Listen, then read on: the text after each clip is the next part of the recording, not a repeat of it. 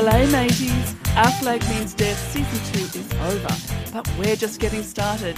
I'm denim clad pirate Sarah Carradine, and I'm here with practical effect Brooklyn Zed. Hey, Zed. You know, it's really a shame that this is the episode that's not on video because I did cover myself in glitter for this podcast. Absolutely amazing. And five kilograms of glitter. Grace Leeder. Hello, Grace. Hello. There's a reason why we're not allowed to be on video this week because I wore my finest silk and I don't own any silk. So visualize visualize that. that. That's why you're covered in five kilograms of glitter. exactly. Very uh-huh. strategic glitter. I should have called you strategic uh-huh. glitter. Uh huh. Yeah. So we have recapped our Flag Means Death season one and season two with full spoilers. You can watch the series on Max in the US and binge in Australia. Uh, subscribe to our feed if you want to catch up with our coverage, postshowrecaps.com slash our flag means death.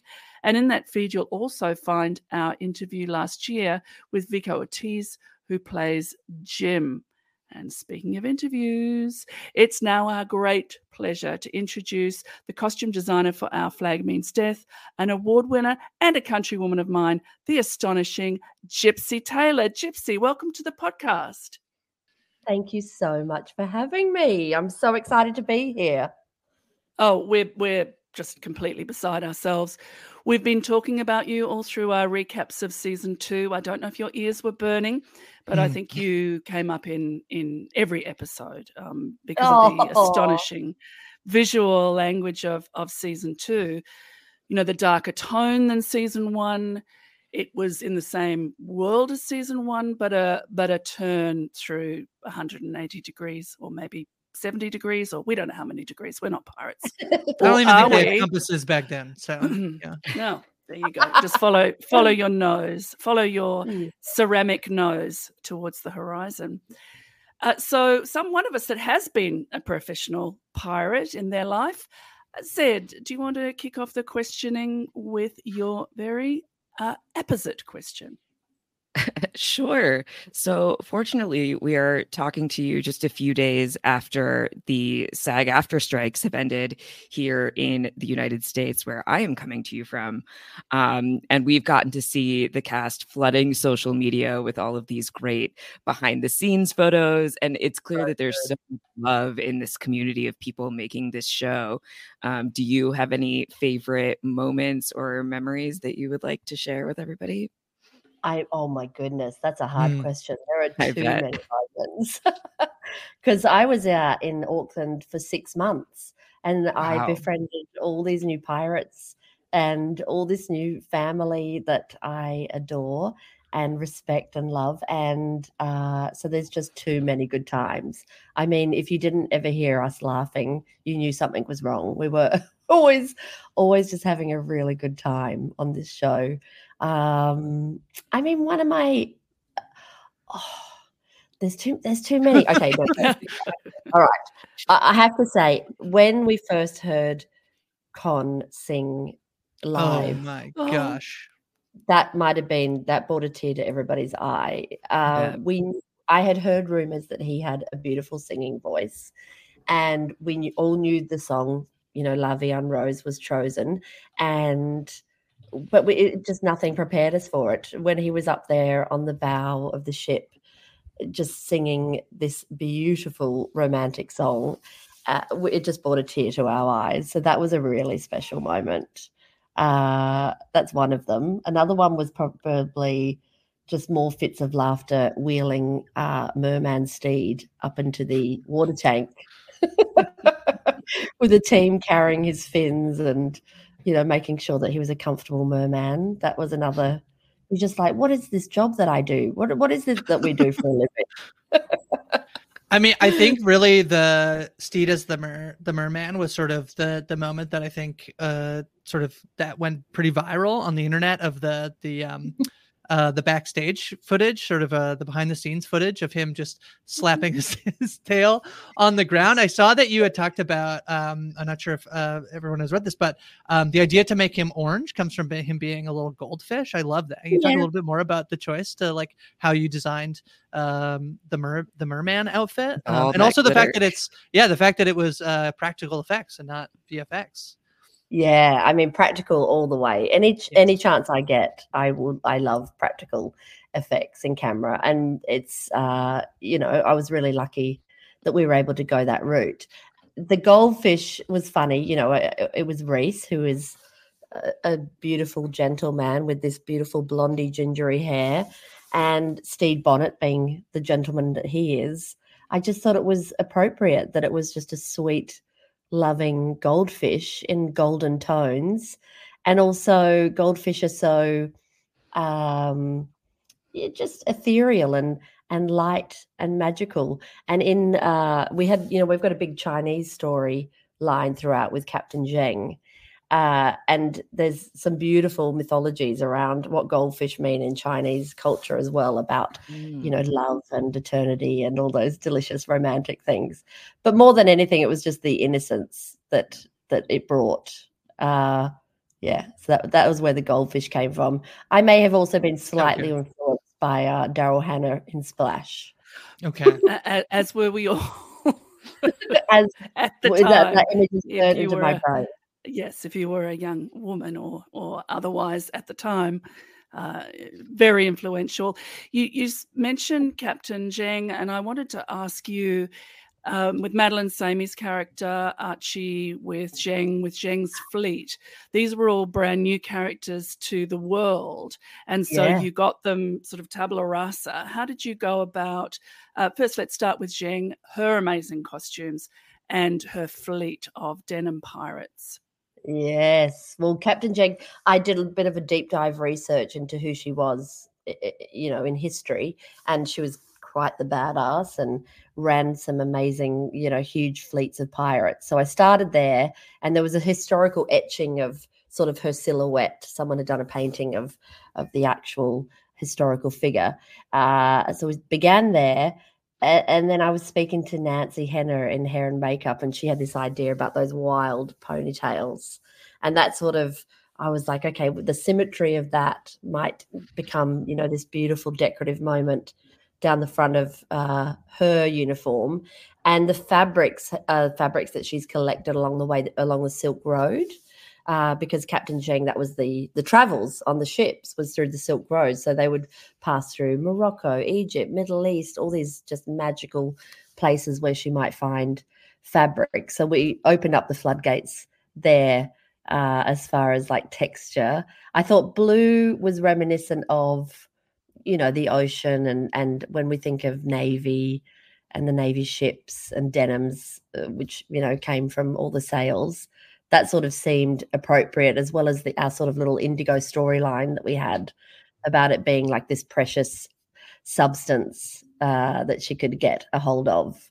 So that's where that's where I began was sort of with the history of it, then looking at the uh, Chinese shapes because she is a Chinese pirate, uh, and creating a uniform that everybody could wear. It doesn't matter their racial profile; it would just be they are under the Zheng you know uniform. So it was that was what you got handed when you worked in you know your utilitarian pirate costume. And it had to be uh, very movable so they could do all their beautiful tai chi in the morning on the boat you know. So we had some like beautiful wide leg pants and uh, and it had to be also uh, unisex to fit all of our genders that were on the boat. So uh, it was like a nice boxy shape that just looked really good on anybody that you put it on. So yeah, that was sort of the process of inventing it.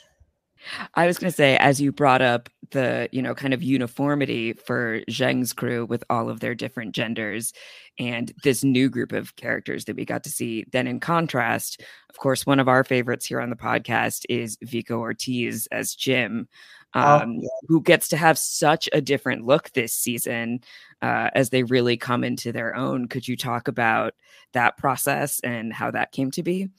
Yeah, absolutely. So, I mean, Jim in the first season is just so wonderful. And uh, I wanted to make sure uh, we didn't lose too much of their essence. But at the same time, they've been at sea for three or four months with Blackbeard, who's a tyrant, and you know he's ruined them he's caused quite a lot of trauma he's also made them part of his gang so he sort of stripped them of everything that they were and he's just made them Blackbeard Gang. Uh, so that's where I began. And because he sort of has that Mad Max leather thing going on, you know, we wanted to just keep that theme as part of like Blackbeard's gang look. Uh, is that they'd all look like they were from Mad Max or the Warriors or something of that mm-hmm. ilk. And uh, just this badass gang of rat bags. mm-hmm. uh, so that's where we began. And then with Jim in particular, um, I wanted to come up with something where we had the uh, the binder. It, it, the whole costume was built off the binder. So we came up with a fantastic pattern that Vico was so happy with and so comfortable in. And then I, from there, just built all these ropes that would have been sourced from the ship somewhere or sourced from you know netting from down under the under the boat uh, fish netting and, and other types of rope and fish hooks and other pieces that were added to that. And so that gave it that texture and sort of built it into some sort of armor that they could fight in. So that's where that came from. And the pants were a direct rip off of uh, Pete Burns had a beautiful pair of paper bag trousers that he used to perform in. I just love the style and the cut of that. And of course, we had to incorporate all of the knives. So we've there's a beautiful thigh, a beautiful mm. leather thigh piece, so, so they could have quick access to the three knives there.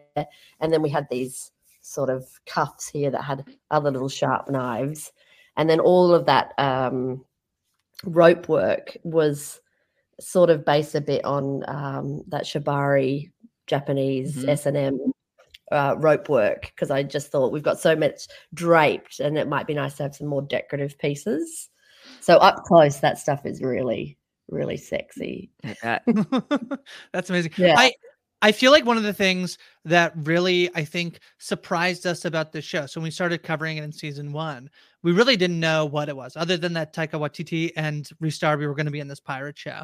And I think yeah. that we sort of like fell in love with the idea as it sort of revealed itself to be this queer, you know, story, um, but also getting to play with historical you know things but also then add in this like modern sensibility to it and i feel like it just kind of floats where it wants to be. If it wants to bring in you know somebody uh, historical and, and use their name it does that but if it wants to play in a more modern space it does that. How did you know you're talking about creating jim's look and basing it off like a binder and i feel like that's a very like you know maybe i'm completely wrong that like that has been used for a long time but it feels like a modern thing. How do you like balance um this idea that the show is a historical like comedy, uh, a period piece with also this like it has this modern tone to it. How do you balance that when you're creating the costumes for the characters?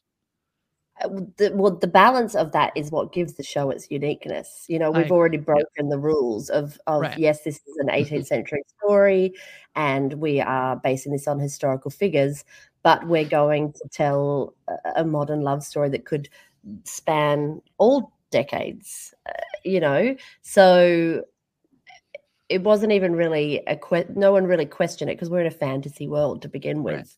Right. so we could come up with these ideas and these influences and and everybody agreed that it was just a really unique take.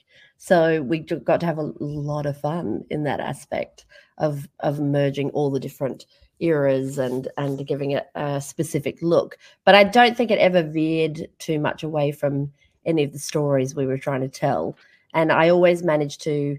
Uh, I would always bring it back to an 18th century silhouette. So right. even though it had some punk details, or it might have safety pins, or it might have a lace that was modern, or whatever that fabric that it's made out of was, it would we would always look at an 18th century pattern of what that might be. So, for instance, with Archie's waistcoat, that's mm. a direct nod to the Warriors, which I mentioned before, right. one of my favorite films but we based it on an 18th century vest. So we kept cool. the same silhouette and the cut and the style, but just made it in, you know, red snakeskin and and punkified it a little bit. So we also had a, a sort of a Looney Tunes uh, theory is uh, uh-huh. rule, you know, right. that was a follow through for the whole thing. We'd be you know, we'd be having very serious meetings and uh, for instance when blackbeard loses his clothes over the side of the ship I questioned how we saw him in that later on, and you, you, know, my director David Jenkins, he was like, "Well, he's Blackbeard," you know, and and it's uh, he'd find them at the bottom of the ocean. That's and, right. That's right. Uh, and we're like, "Oh yeah, okay, that's the Looney Tunes rule." You know, we're not telling a historical, factual show. We get to like break the rules and be a bit punk ourselves in that yeah. in that manner the messages in the bottle always end up in the right place. I know Stede at the end of season one, like gets in a boat. He's like, I'm gonna go find the boat. And he just finds the island where everybody's off. That's uh, the Looney Tunes uh, theory. There you go. Great That's really yeah. Yeah. yeah, if you get flattened by something, you're alive right. the next morning. Yes. Or you, nobody dies. Yeah, there was a moment when all of them, yeah, they leave Zhang's ship and they go back onto the Re- Revenge, and they're all flying across the the ropes. We had we actually built bags that they could have fitted their clothes into to carry to the next ship because I couldn't work out uh, you know story wise how did they get those next clothes? Where did they steal them and uh, or how did they make them overnight? So we we incorporated these bags of clothes and in the end you couldn't even see them but no one questioned it. They just like here's their new looks you can just find them in the place that you threw them into the ocean you can just uh-huh. go yes. back there and get them get back to the exact spot yeah. and and Blackbeard's kind of Hessian onesie that he wears between throwing away his letters and going to get them back again, so that of course you can get that yes. magnificent shot of him rising out of the sea. Oh, so exciting! What what so was exciting. the thought process on the sort of Hessian sacking for him? So, so he'd lost everything. So we had to make it as simple as possible. And uh, I, I, on the morning of, I, I would listen on the way into work in the car, I listened to a pirate podcast. I think it was called the Pirate History Podcast. It was fantastic. And one episode was particularly about all the food that they kept under the boat. And so rice was very easy to keep because it lasted a long time. It was cheap. It fed you, it filled you up. So I was listening to that and I got to work and I was like, rice sacks, let's make his onesie out of rice sacks. And then we invented sort of a rice sack logo that could have been picked up again somewhere on the Silk Road. We did like an Indian elephant on it, and there's all these beautiful little details that hopefully some people see. and then I was thinking, how did how has he made this onesie? And uh, the story for that, you know, the thinking behind that was that we, John had been had become quite the seamstress uh, on Zhang's ship because that was the department he was assigned to. So the thought process was Wee John sewn him something really simple with big stitches and just out of a couple of rice sacks. Uh, Jim might have, you know, done some little rope choker work and found a, a bell. The bell was this sweet little Chinese bell that was just delightful up close. Uh, and that was it. And then David Jenkins said something funny to me one day. He goes, I just want him to feel like he could look like Hannibal Lecter, you know, in that one mm-hmm. kind of navy onesie. So you're scared of him, but he's got the cat collar, so you're not entirely, you know, terrified. But we wanted that feeling of stripping him of everything that he knew and all his toughness, you know, and just put him in sort of a baby rice sack.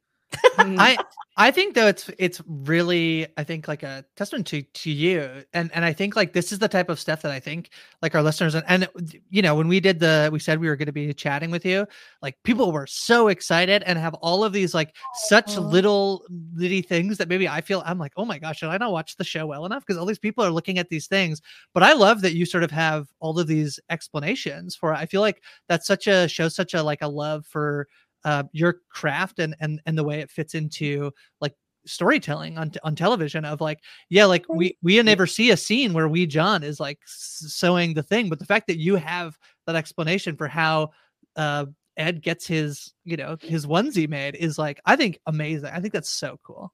Thank you. I mean yeah it just got, that just comes from a love of character and story mm-hmm. and these scripts are so beautiful and so wherever i could add a little a little moment in there and pitch it to the writers and uh, and David, I would you know I would always take my opportunity to to say, oh, you know, what if what if he learnt this?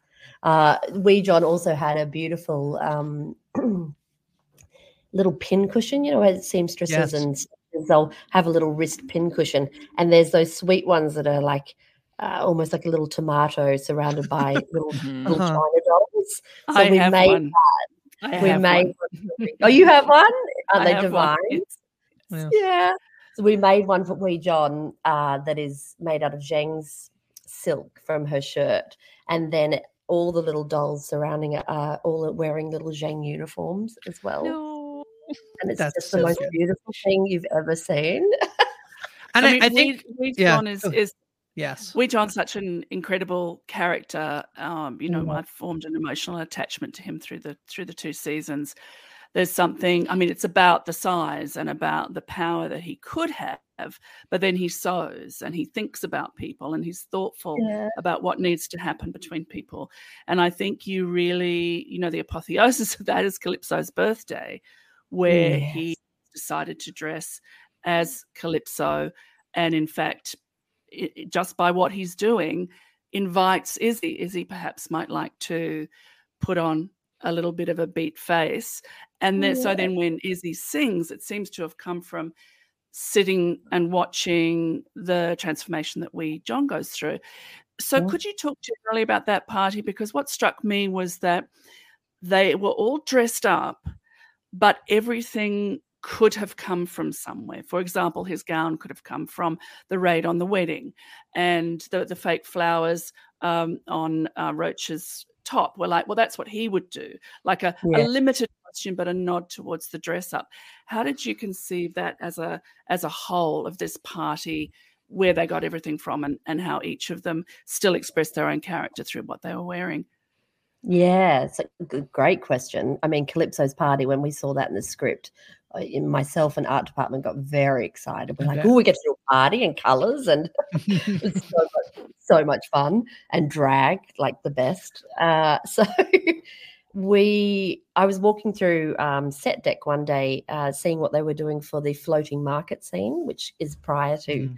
Calypso's party, and they just had these abundance of bougainvilleas and um, hibiscus flowers and all these tropical flowers. We wanted to look like sort of a could have been a Balinese or Vietnamese floating market, and they had all this food, watermelons and lemons and light. So, so much color and so much texture.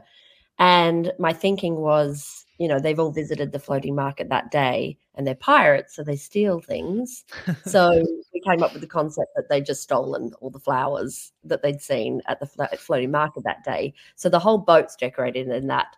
And rather than change outfits, or they would just sort of add uh, texture and elements and additions to their to their already existing looks. So that came in the form of yeah, Roach with his hibiscuses, and then uh, Frenchie put all the bougainvillea in his fro, and we had Archie had the tricorn hat that they'd stolen and put bougainvillea in the top of that. So we sort of spread the flowers out, and so when I had that moment you know, we gave the instead of there were no roses at the floating market, so we did like a, a little red hibiscus that sort of emulated a rose to go on Izzy, and added a little 18th century chain, you know, for for detail.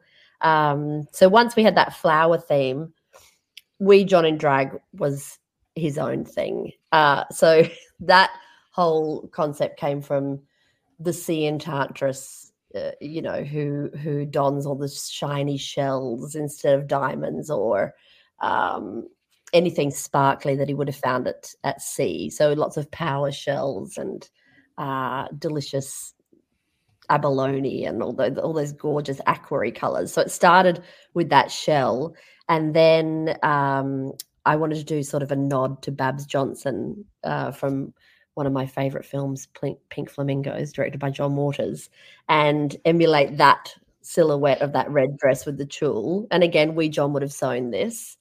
Um, the fabric on that dress uh, would have been sort of like an old velvety, might have been a couch or something that was on the on the boat already, you know, that is taken apart because it's all moldy and a bit crusty uh, but he's managed to shape it for himself. And the boa was all seaweed to sort of emulate that sea enchantress moment as well.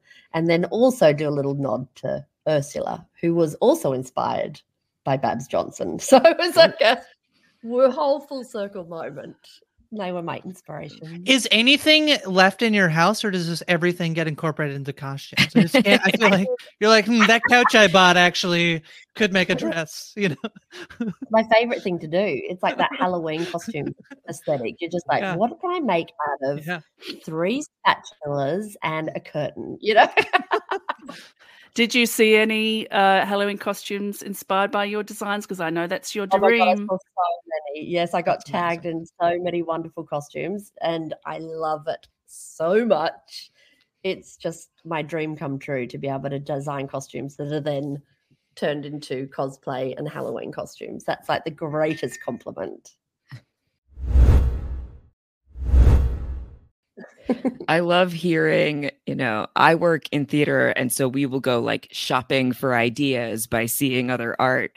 But because a TV set is so expansive and you have so many places that you get to go over the course of the season, you got to go shopping for ideas within the world of the show to find yeah. the costumes and the decorations for this party. And that's just so exciting to hear about. Yeah. I'm glad. Yeah. Mm-hmm. It's such a beautiful scene, isn't it? Oh. Yeah, the fact that you were like there weren't any roses at the market, so we couldn't put a rose on con is like uh, again amazing because like I feel like if, if I got hired, I'd be like, yeah, of course we put a rose on. Why would we put a rose? But you're like, no, there were no roses at the market. Um, can you talk about the I like because you talked about one of your favorite moments being Con O'Neill um singing, of course, and so um like did you know that moment was happening before you designed the costume did you feel extra pressure knowing like oh my gosh con o'neill's gonna sing this beautiful song and i have to put him in an outfit that like matches like the you know the beauty of his i think his costume is amazing obviously sarah yeah. talked about the fact that he's inspired by uh wee john to to beat his face a little bit but um it's such a it's yeah. i mean that moment is i think my favorite moment maybe over the course of two shows and i think oh. it's it's both that he he it's the way he's expressing himself both physically but also um, yeah as he's singing yeah. yeah. I mean, we also we I mean we never changed Izzy. He's a very uh, sophisticated, elegant gentleman pirate as well, albeit a badass.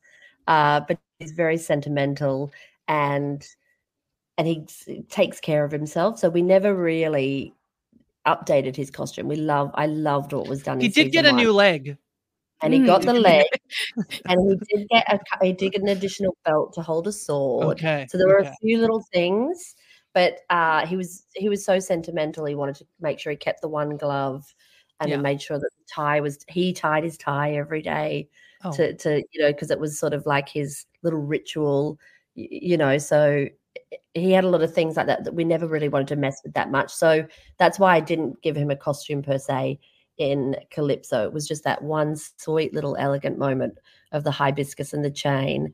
And then the makeup and the hair was all Nancy Henner and her team Amazing. creating absolute magic.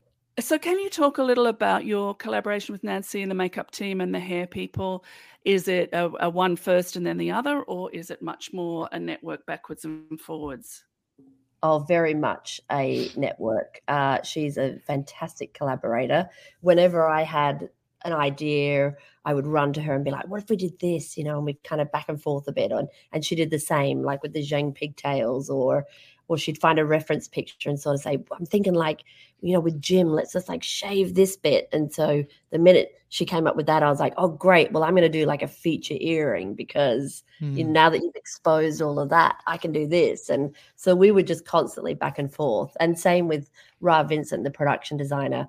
We had the same relationship with him uh, where we just share ideas constantly. We're all under the same roof in Auckland, which was really helpful as well. So you could sort of run to each other's rooms and show pictures and get all excited and you know everyone was really keen to hear each other's ideas so it was a fantastic collaboration and that doesn't always happen on productions sometimes we get so busy that we we don't often like cross check or you know everybody's got their clear brief and they just get on with the job but this was a very much um, just an exciting process which is really wonderful and i love working that way I imagine a big part of that collaboration too comes into the tattoo design, as pirates, Ooh. of course, are want to have lots of tattoos, and obviously some of them are very particularly prominent for certain characters.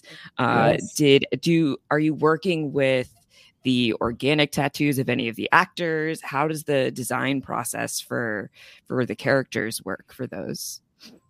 most of the time that falls into Nancy's world. Okay. Uh, but there was one instance which was with beautiful Fang.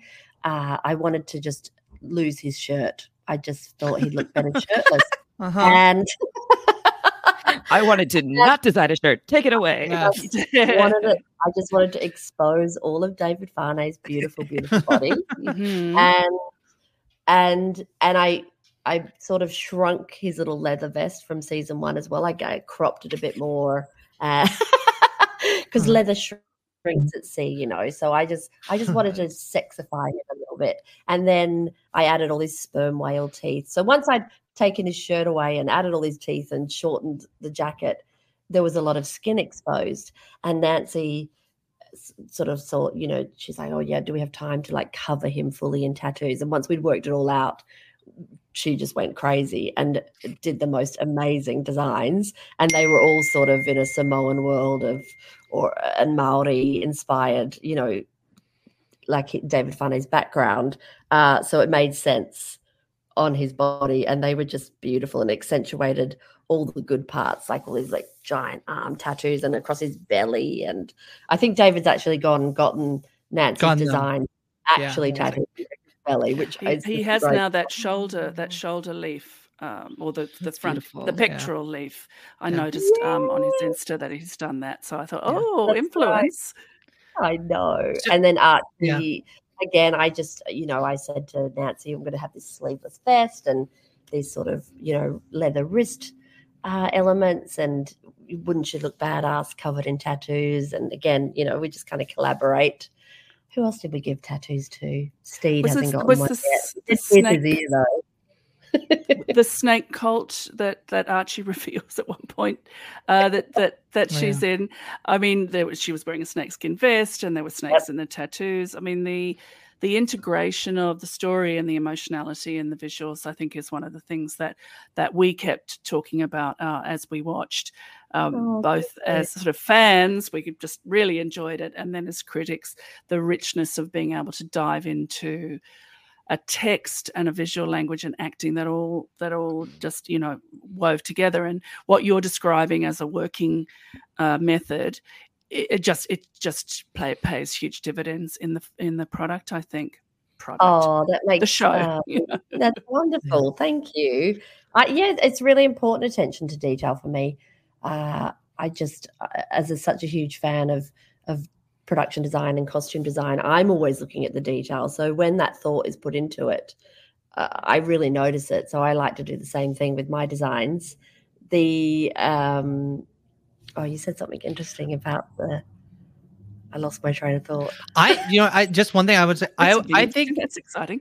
I think you. I think as somebody who maybe like doesn't have as much of an eye for it, I, I, it's it's not that I notice it super but when it's not there you notice that it's not there. So i think when there you, you fill out the world the world in such a way that me kind of like the casual person watching the show is like this is amazing. It, it feels visually like it's like you know i'm watching you know so much or so much happening um it's so fulfilling um as opposed yeah. to a show where it's maybe not there is where i'm like there's something missing but i i couldn't tell you what it is you know yeah yeah we're there to tell that story but it all comes from the scripts you know right. that stuff jumps off the page to me. So I I get the scripts first and I read about the snake, her cutting herself out of a snake and what a great party that was. And so instantly I'm like, oh, mm. okay, so she's got to be wearing snake skin because she's obviously killed that snake and made a vest out of it.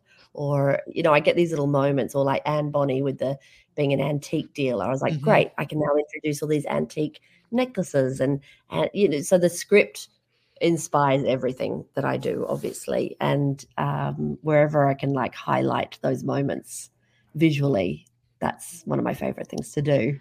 I think for me, one of the one of the great parts of your design and such a great set piece is when our friends are all in the British naval uniforms, oh, the mariners' uniforms. Yeah. Now, uniform means all the same. But what hmm. you did with them is you said, well, Black Pete never wears sleeves. So he's going to get that jacket and he's going to rip the sleeves out. So he's in the uniform, right. but with the rips. He has to get his thumbs out. yeah.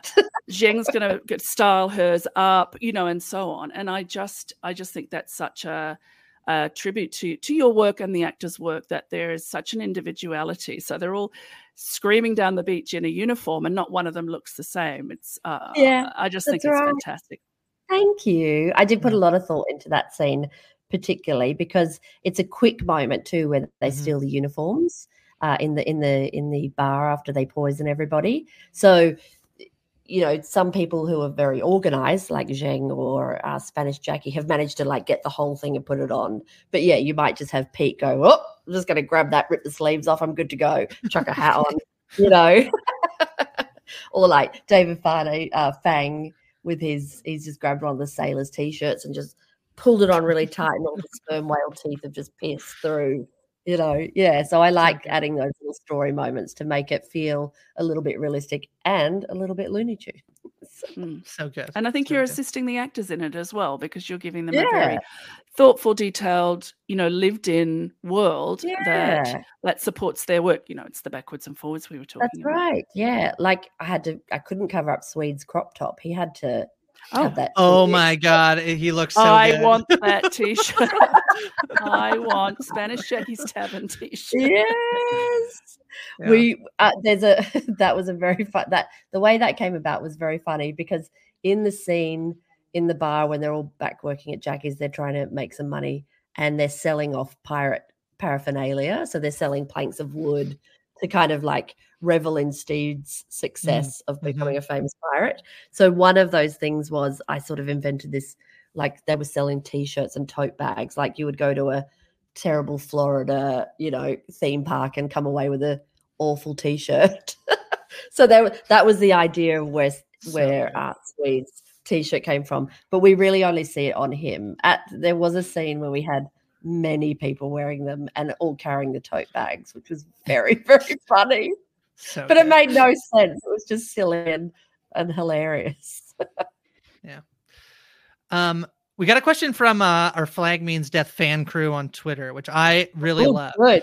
And is there and you've you've actually mentioned a few already. I feel like your attention to detail has like, you know, you're you've been talking about some of, you know, um uh Wee John's little little pincushion. Uh is there any detail from the show that you think like the fans potentially like haven't noticed that is a particular favorite of yours, like a, very, a minor detail? Oh, mm, well, what's yeah. wonderful, and it actually surprised me, is how much the fans I know, really, I know. really hone in on the details. And I'm so glad I put some of it there because I know, yeah, man, you guys are really studying. yeah, they love the show. I mean, we love the show. People really I love the show. I just had no idea. I've not been on a job before that, that with this level of excitement about the it's really special it's like it warms my heart so much. I get so excited when I see all the fan art and everything online. But um let me think. Oh, there are there's so many secrets. There was a quite a there was quite a funny one with uh Ricky Banes uh, when he's in his military look. Mm-hmm. Originally, mm-hmm. uh, the art department had some flags made, and instead of him having like this manly crest that was all, you know, tough and mean. They just put like a little squirrel. And I just thought that was the funniest thing I'd ever seen. And so if you zoom in really close on the Ricky Banes's uh his crest, his like military crest. They're they're based on like 18th century proper military, you know, medals. They just have a little squirrel. and we had them 3D printed, which was very funny. That's amazing. Yeah. So that they, they were custom made. There's a few little custom made pieces like that.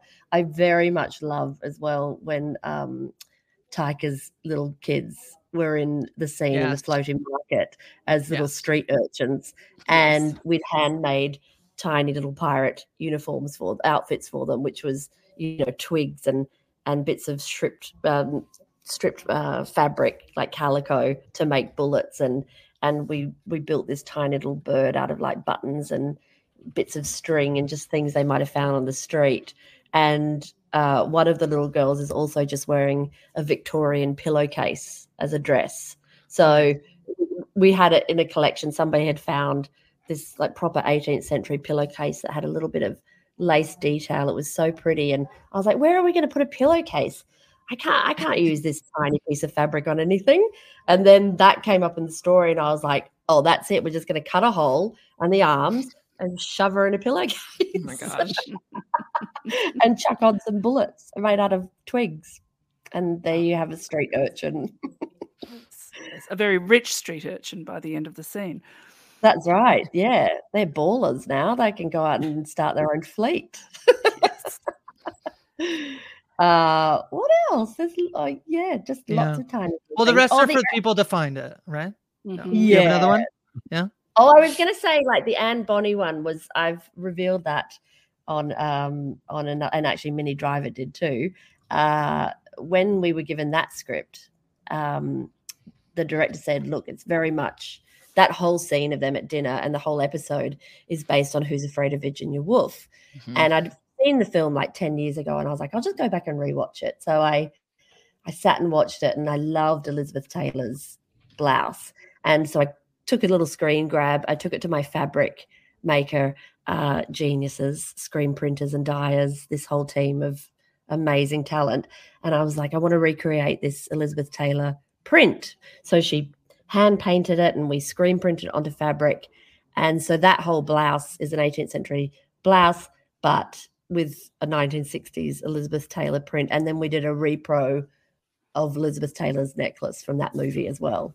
Love which it. is pretty cute. So it was a little nod to Who's Afraid of Virginia Woolf, but done in a pirate, lesbian, antique dealer, sadistic Minnie Driver. that's I have to say that that's so overdone. I have to say it, has been so done before. You know, it's totally that, done before. I know. You know, yeah. A Gypsy, uh, we were talking bef- just before we, we hit record, and we had to, in fact, hit record so we would stop talking. Uh, we both attended the National Institute of Dramatic Art here in Sydney, NIDA, last mm-hmm. century. Mm-hmm. And you are now back there uh, teaching, as I have been back there teaching. They're good at getting alumni back to teach. They are. What, yeah, it's a wonderful what, school. What's that like for you to go back to Fortress Kensington and walk through those doors as a now award winning international woman of, of, of accomplishments? I mean, the first time I went back to teach there, I sort of had a little bit of anxiety and I I, you know, I, I just was like, oh God, I feel like a student again. And it, it was overwhelming. but then when you meet the design students, it just, uh, I love teaching design and I love the excitement that they have or being able to share you know references that i love. I'm like obviously a huge fan of pop culture. So i love like feeding off of things they've seen and i share my list of things they've seen and and i just come away just fulfilled going oh that's right. What we do for a living is really cool mm-hmm. uh, and and I've gone on to become dear friends with a lot of my students. Uh, uh, in fact, one this week is with me on my new production. She's doing a secondment with me. She just graduated last week, and so I stay in touch with all of them and have a really, yeah, really good uh, relationship with NIDA and a really huge admiration. And I'm best friends with all my classmates still, which is rare. We all love each other dearly, and we're so supportive of each other's successes and so, do you get asked now for how do I get into costume design? What should I do? What steps should yeah. I take? Yeah, I do. I do get asked that often. And look, I was a real eh, go getter, motivator eh, from a very young age. And I would just put myself forward for anything. If I knew there was something happening, I'd be like, Do you need someone to make cups of tea? Do I need to sweep a floor? Like, how do I get in to come and help you? I remember like writing to Catherine Martin, Baz Luhrmann's uh, partner, who was an extraordinary designer, and I wrote to her when I was maybe 17. And I just said, Dear Catherine, my name's Gypsy. I love costume. You know, I'd love to come and help you out one day. And then years later, I was her assistant for, you know, helping her out. And I just think that sort of, I really admire people who have that uh, motivation and sort of hunger to to get in there and get their hands dirty and work and learn all the trades and uh, and the crafts and and a lot of people often ask me like am i a very good sewer? And i'm a terrible sewer. Mm. if I like if i'm forced to i can do a hem or something like that but my stitching is like very frankensteiny. I, but I have enough training and knowledge to be able to speak to pattern cutters and 3D builders and and embroiderers and dye. You know, so to have that language and learn all those crafts, I think is like the biggest thing you can do to teach yourself. I, have you heard know? knowing isn't actually important. They always say like, "So what." Yeah. that was a good one. That, mm, there have been some not so Sarah, good dis-. Sarah disagrees. So yeah, yeah, one Yeah. one missing a lot. Yeah. yeah. No, I. It's been I I've loved getting to chat with you. I think I think this is really like I, to be honest. I don't think um there's something about this show again. I think is really resonating with people. And I do feel like you know, even before the strike ended, and we're seeing, um, you know, I think uh, Samba Schutte has been has been releasing some back behind the scenes um, uh, montages, but there is something about this show that feels like even before the actors were able to come out and and really promote the show, there has been this like uplifting, you know, feeling to this to the show and the the people who create it. It feels like that's like coming from the people who are watching it and fell in love with the show and the message it's it's telling us about um, what the world can be, even if it's set in you know the 18th century. That is Yeah. now clearly resonating from uh ironically like the crew the people who made who made this thing i feel like it's like just reverberating back and forth so uh it's been so great getting to chat with you Oh, I that just that's so wonderful to hear. I love that.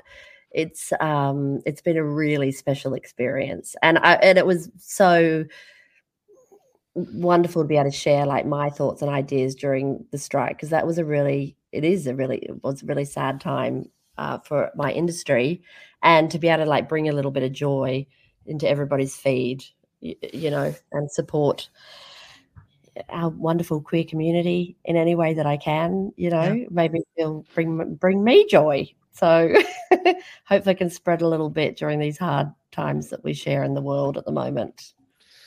Yeah, Yeah. like as hard as it absolutely is to not get to hear from the writers for as long as we did and the actors for as long as we did, it is, you know, nice to be able to remember it takes more than writers and actors, like the big names you've heard of, to create these shows and these films that we all love.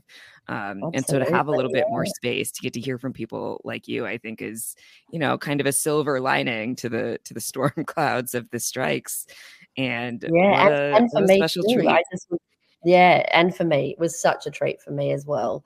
Uh, and you know, every every time I spoke about it during the the time, it was always with solidarity for for my industry and my my co-workers. So Absolutely. it was really I was lucky to be able to to be able to share some secrets, some pirate secrets. Mm.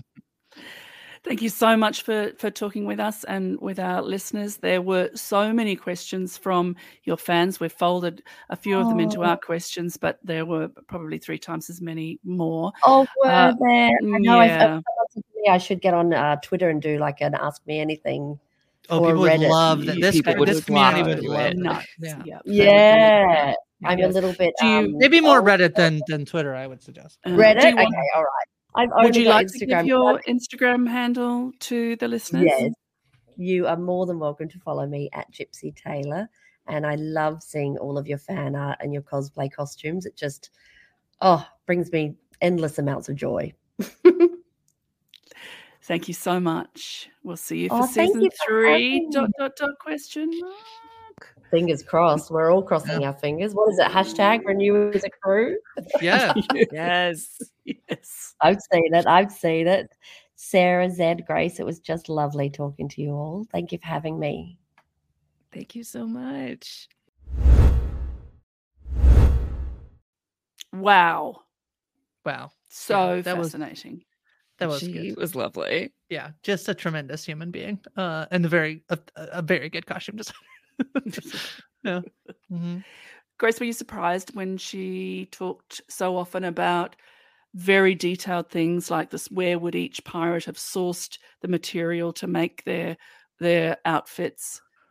Yeah, I was. I mean, like I I guess like I think the thing I said in the interview which is I feel like when it's not there is when you notice that kind of stuff. And when it is there, it's almost like super underappreciated how much effort and detail goes in. And it's these folks who did reply to us on Twitter for looking um, at um, you know potentially uh, some of the questions that we were going to ask um, who are the ones who who noticed it. I'm going to shout some folks out. I think we had Ivy, Mimsy, uh, Inside Sunshine, Xenoclone 2 and our flag means death fanker if I missed anybody, apologies, um, who sent in some great questions. And I feel like, yeah, many mm-hmm. folks are like looking at it. But for me, who like, I'm just sort of like letting it all wash over me. And I'm not particular, that's not like really where I, my eye is going to to the costume design particularly and so i'm so impressed when like it's almost like i got to appreciate something that i didn't know i was appreciating before um it's really really impressive yeah, I think, you know, it's kind of like with so many industries, if you're really good at your job, it looks easy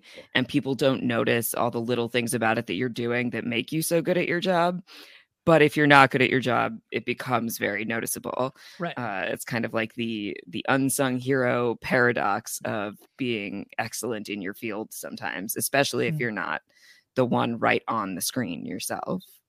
Well, that's I mean one of the one of the uh, you know there's no no great loss without any gain. One of the things that's come out of these strikes is the unsung heroes are becoming sung because they are stepping forward into what's not normally a position of theirs, which is promoting the show and talking about the show.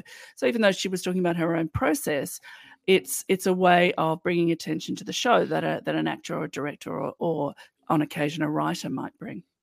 I thought all the stuff about because I I w- was thinking about how this is a show that is about a crew and it's about pirates and there's a pretty traditional way of looking like a pirate. And I thought just like I think the other thing that I was really impressed by and you I think gave the best example Sarah about when they all were in the Navy uh uh, costumes, um, the naval costumes. The idea that there's uniformity amongst the characters, but then also they stand out individually, which I think is also like such a hard thing to pull off. And she mentioned it almost immediately when she's talking about um, uh, Zheng and, and just the different crews and how then even the way that when Jim became part of Blackbeard's crew, the way that Jim becomes more part of that crew, right? And then once transforms back into the other crew sort of gains their own look. I just thought that was like so fascinating and so interesting. And I thought I thought that was an incredible interview and I hope our listeners enjoyed it.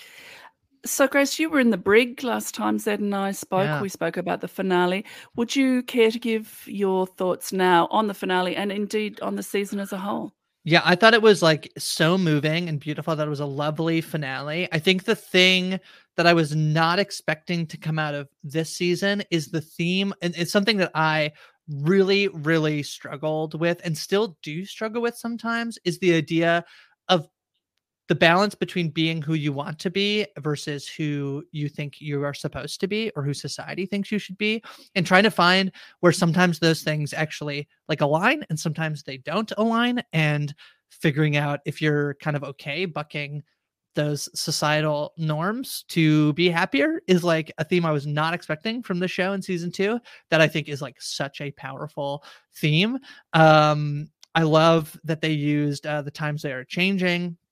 At the end that shows like this like typically masculine thing is like piracy um uh ends the the, the show the season ends on this like queer love story right? Uh and it's just like i don't know just what the show is doing i just think it's like it's such a masterpiece. It's such a it, it, it's so, so heartwarming and so good and it's modern but also like as a history major i love that it's like playing with like this historical things and i, I just think it's like it's basically a perfect show. It's so good.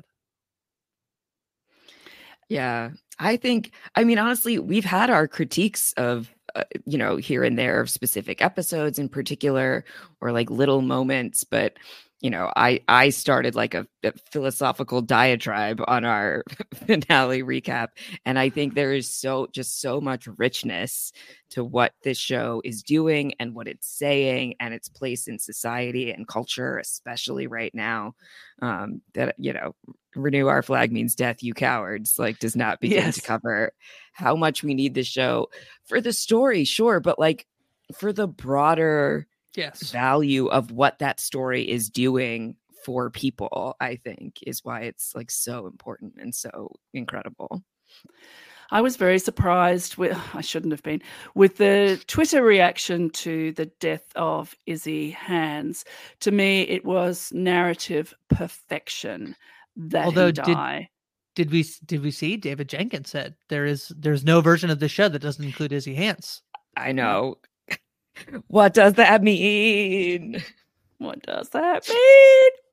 I think we had that conversation yeah, in we, our yeah. in our group chat, okay. and I said, "Oh, yeah, going down to Davy Jones' locker, coming back as an octopus oh, face man. Here we go. Let's okay. Oh my god, I am so mad that we did do this because in one of the interviews I saw that Gypsy Taylor had, her like dream costume design is to basically do like Guillermo del Toro's, like uh be like a monster in the woods, and she it's said like one thing she wants to do is like do something that's like very beast like. So the idea that like Izzy becomes part octopus feels perfect. Anyway, oh boy, yeah. Mm-hmm. But I, say if that's was the one prediction I got correct, it will be wild. See, I, I, there's something about him being dead which is so completely satisfying because we've had so many people almost die, come back, like no one ever dies. Um, Ed doesn't die, Lucius doesn't die, and the on occasion rather violent reaction of fans. How dare you, David Jenkins? Well, David Jenkins can do whatever he likes. They're his characters. And he is telling, you know, he he is the god of this of this show. And so everything happens under his eye. Uh, but I was very surprised that people were so I mean, I thought, look, we're all sad that he's dead, if he is dead, because there's no version of the show that doesn't include him.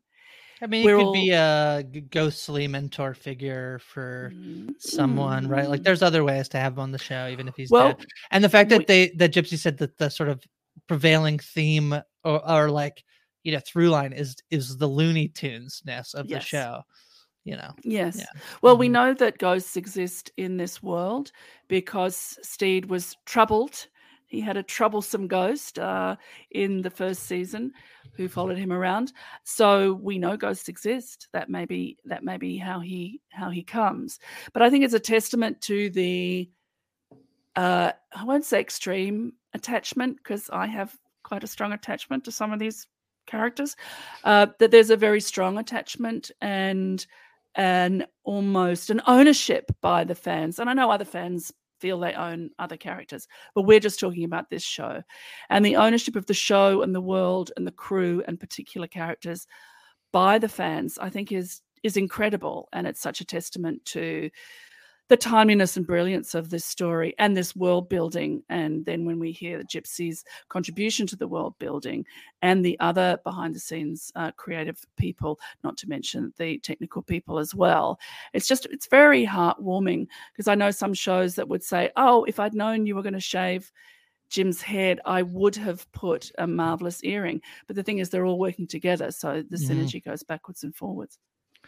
Well, I think one of the interesting things about the the ups, people being upset about Izzy is it is it is a true testament to this show that we were if you look at Izzy from the first time we meet Izzy, the fact that then we would be brutally upset that he is dead is is really wild. And I think a thing that the show, you know, this idea that he was a bit of a an uh, an antagonist in season one.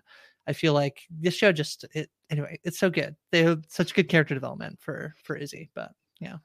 So is that your overall view? It's so good. It was so good. It's per- I said perfect earlier. So and I think that even the big bucks.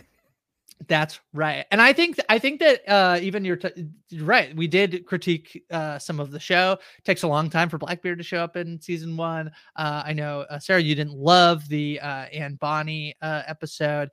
I no. think that for me, like the stuff that they're doing, like you know, I give them basically bonus credit to get them up to 100% because of like the themes that the show is doing. And I don't mean that in a way I'm like trying to like, you know, uh, figure out a way to, you know, fudge the math to get them at 100%. I just think the show is so important that even when it's like not hitting um, you know, 100%, it's it's still like a perfect show the bar is television. so high. Yeah. Yes. you know, yeah, it's impossible to not fall a little bit below it sometimes and, you know, the quote unquote worst pieces of our flag means death are still better than basically every other TV show.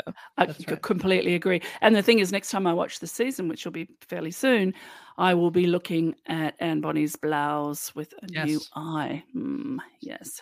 Yeah. So it was a lovely interview with with Gypsy Taylor. She's so lovely. It's just mm. Uh, incredible. Yeah. yeah. Thank you uh, for all the questions. I'm sorry if we missed your question, but Gypsy has promised to do an Ask Me Anything, yeah. which I believe the kids call an AMA on Insta. So go and follow her there, and you may be able to catch that. She she has a lot. She had a lot more to say, as did we. But you know, times winged chariot flew on Consider becoming a post show recaps patron, get early access to podcasts as well as Patreon exclusive podcasts. You can sign up at patreon.com slash post show recaps or postshowrecaps.com slash Patreon. And any level gets you access to the Discord. Merch is available at higher levels. Unfortunately, that merch does not include Spanish Jackie's t-shirts. Uh, I want it so far. What a money spinner! Why does that not exist yet? Put it out there. And totes apparently. I would buy a Spanish Jackie tote. 100 mm-hmm. percent. Uh, but if you would like post show recaps merch, you can head to the store at postshowrecaps.com slash store where you can get post show recaps t-shirts, mugs, uh no no mermaid tails, unfortunately. No, no. Yeah. No, I must have got that wrong. Grace, what do you have going on and where can the people find you? Oh, as things come to an end, like the morning show and Our Flag Means Death uh, and uh, the Fall of Rome, new things begin. Uh, Fargo, don't you know it's coming back? So uh, Mike uh, Bloom, Latanya Starks, and I will be chatting about that. I'm chatting Yellowstone. The Crown returns this week. Sarah, uh, uh Shannon Gus, and I will be chatting about that. Uh, full spoiler recaps. Jess and I talk about a different show every week. This week we will be chatting about uh, Scott Pilgrim Takes Off, so the new Netflix uh, series. So yeah, lots going on. I'm on social media at Hi from Grace. What about you, Zed? Uh, all I got going on currently is covering uh, Final Fantasy IX with Adam for the Final Fantasy podcast here on Post Show Recaps. And I was this past week the last, best, and final guest on the Strike Up the Conversation podcast with Dr. Amanda uh, for our last, best, and final podcast covering the now ended SAG AFTRA and WGA strikes. Um, a really great conversation uh, talking about kind of the wider implications for the industry and also for the American labor force. Uh, I'm really proud of it, and I'm really grateful for Amanda's work on the series. So I highly, highly recommend you check that out at pushrecaps.com slash oh strike up pod. I think you'll find it. Search strike up, you'll find it. Yeah. And what about you, Sarah? Well, people can follow me at Sarah Carradine on all the things if that's something they'd like to do. Uh, here on Post Show Recaps, I'm covering The Buccaneers with Geneva Guadalupe, A Murder at the End of the World with Latanya Starks, and coming up, The Artful Dodger with Brooklyn Zed. Heard of them? Oops. Every Tuesday, every Tuesday on RHAP Reality TV Wrap Ups, Murray Forth and I will bring you a true crime review on our show, Crime Scene. That's S E E N. So, enormous thanks to Gypsy Taylor for joining us. Thanks to all of you who sent in questions and to the team at Post Show Recaps behind the scenes. For now, we are waiting for season three and signing off with an X. Grace Leeder, Brooklyn Zed, and Sarah Carradine. We wish you fair and following winds.